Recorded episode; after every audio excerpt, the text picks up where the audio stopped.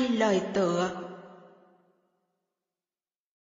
Chúng ta thường nghĩ truyện Kiều là truyện của một người khác, và chúng ta chỉ là khán giả, không có liên can gì.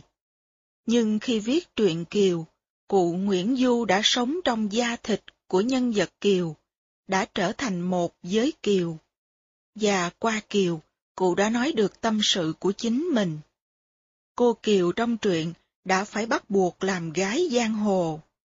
Là một nhà nho, một mẫu mực đạo đức thời xưa ở Việt Nam, vậy mà có khi cụ Nguyễn Du cũng có cảm tưởng mình là một cô gái giang hồ. Cụ đã làm quan với Triều Lê. Sau khi nhà Lê mất, cụ bị nhà Nguyễn gọi ra làm quan. Không từ chối được, cụ phải ra làm quan cho Triều Nguyễn. Theo quan niệm của nho giáo ngày xưa, một người thần tử trung thành không bao giờ thờ hai vua. Trung thần bất sự nhị quân. Trong khi viết truyện Thúy Kiều, cụ Nguyễn Du viết truyện của chính mình.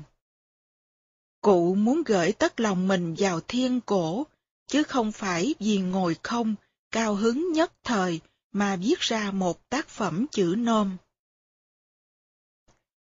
Nếu có chánh niệm, đem những khổ đau, luân lạc và gian truân của mình ra đọc truyện Kiều, chúng ta cũng có cơ hội thấy được bản thân. Và như vậy, đọc truyện Kiều cũng là tu.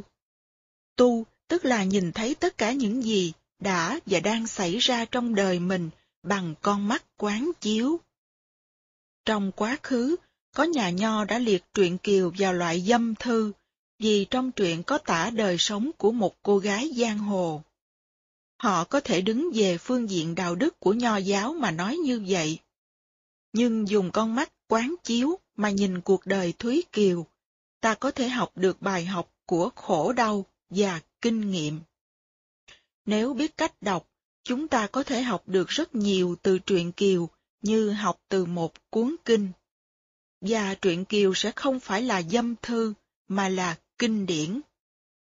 Truyện Kiều là truyện về cuộc đời, có những hoàn cảnh khổ đau, hạnh phúc và u mê của cuộc đời.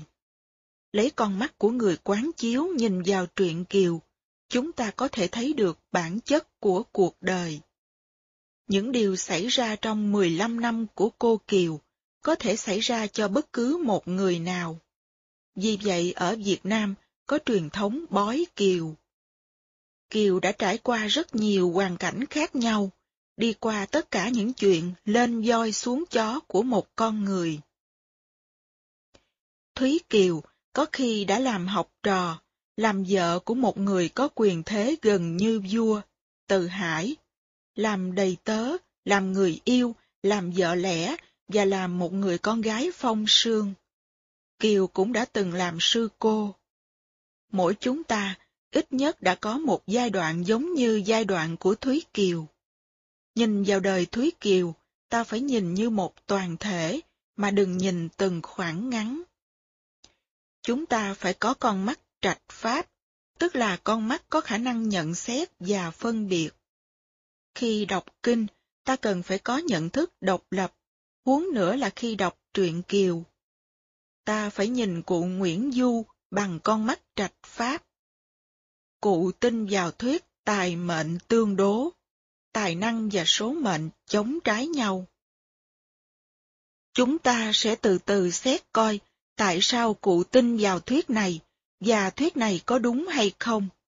Nếu đúng thì đúng bao nhiêu phần trăm. Không phải vì cụ nói chữ tài chữ mệnh khéo là ghét nhau, hay chữ tài liền với chữ tai một dần, mà chúng ta tin ngay vào sự tương phản, chống trái của tài và mệnh. Có những người có tài nhưng không bị tai nạn, vì họ có tu, có chánh niệm và sự khiêm nhượng. Tai nạn sẽ không xảy tới cho họ, hay ít nhất không xảy tới cho họ nhiều như những người quá cậy vào tài năng của mình mà xem thường người khác. Dựa theo truyện Phong Tình Lục của Trung Hoa để viết truyện Kiều, cụ Nguyễn Du đã biến tập tiểu thuyết tầm thường này thành một tác phẩm văn chương phong phú và sâu sắc. Một lần nữa, chúng ta thấy cốt tủy của một tác phẩm có giá trị không phải là cốt truyện mà là văn chương và tư tưởng. Ngày xưa, tôi cũng đã từng dạy văn chương Việt Nam và đã dạy truyện Kiều.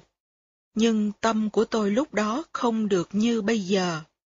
Tôi đã dạy với tư cách một giáo sư văn chương mà chưa bao giờ dạy với tư cách một thiền sư. Nhìn với tư cách một thiền sư là nhìn sâu, nhìn kỹ, nhìn bằng sự khám phá của thiền quán mọi sự kiện qua những nhận thức, đau khổ, hạnh phúc, thành công, thất bại và qua sự tu học của mình. Nhìn như vậy trong khi đọc lại truyện Kiều, ta có thể thấy được những điều rất mới. Khi đọc truyện Kiều, ta không nên ngại về từ ngữ và điển tích. Các bản truyện Kiều đều có chú giải. Có tài liệu là ta có thể hiểu được hết các điển tích và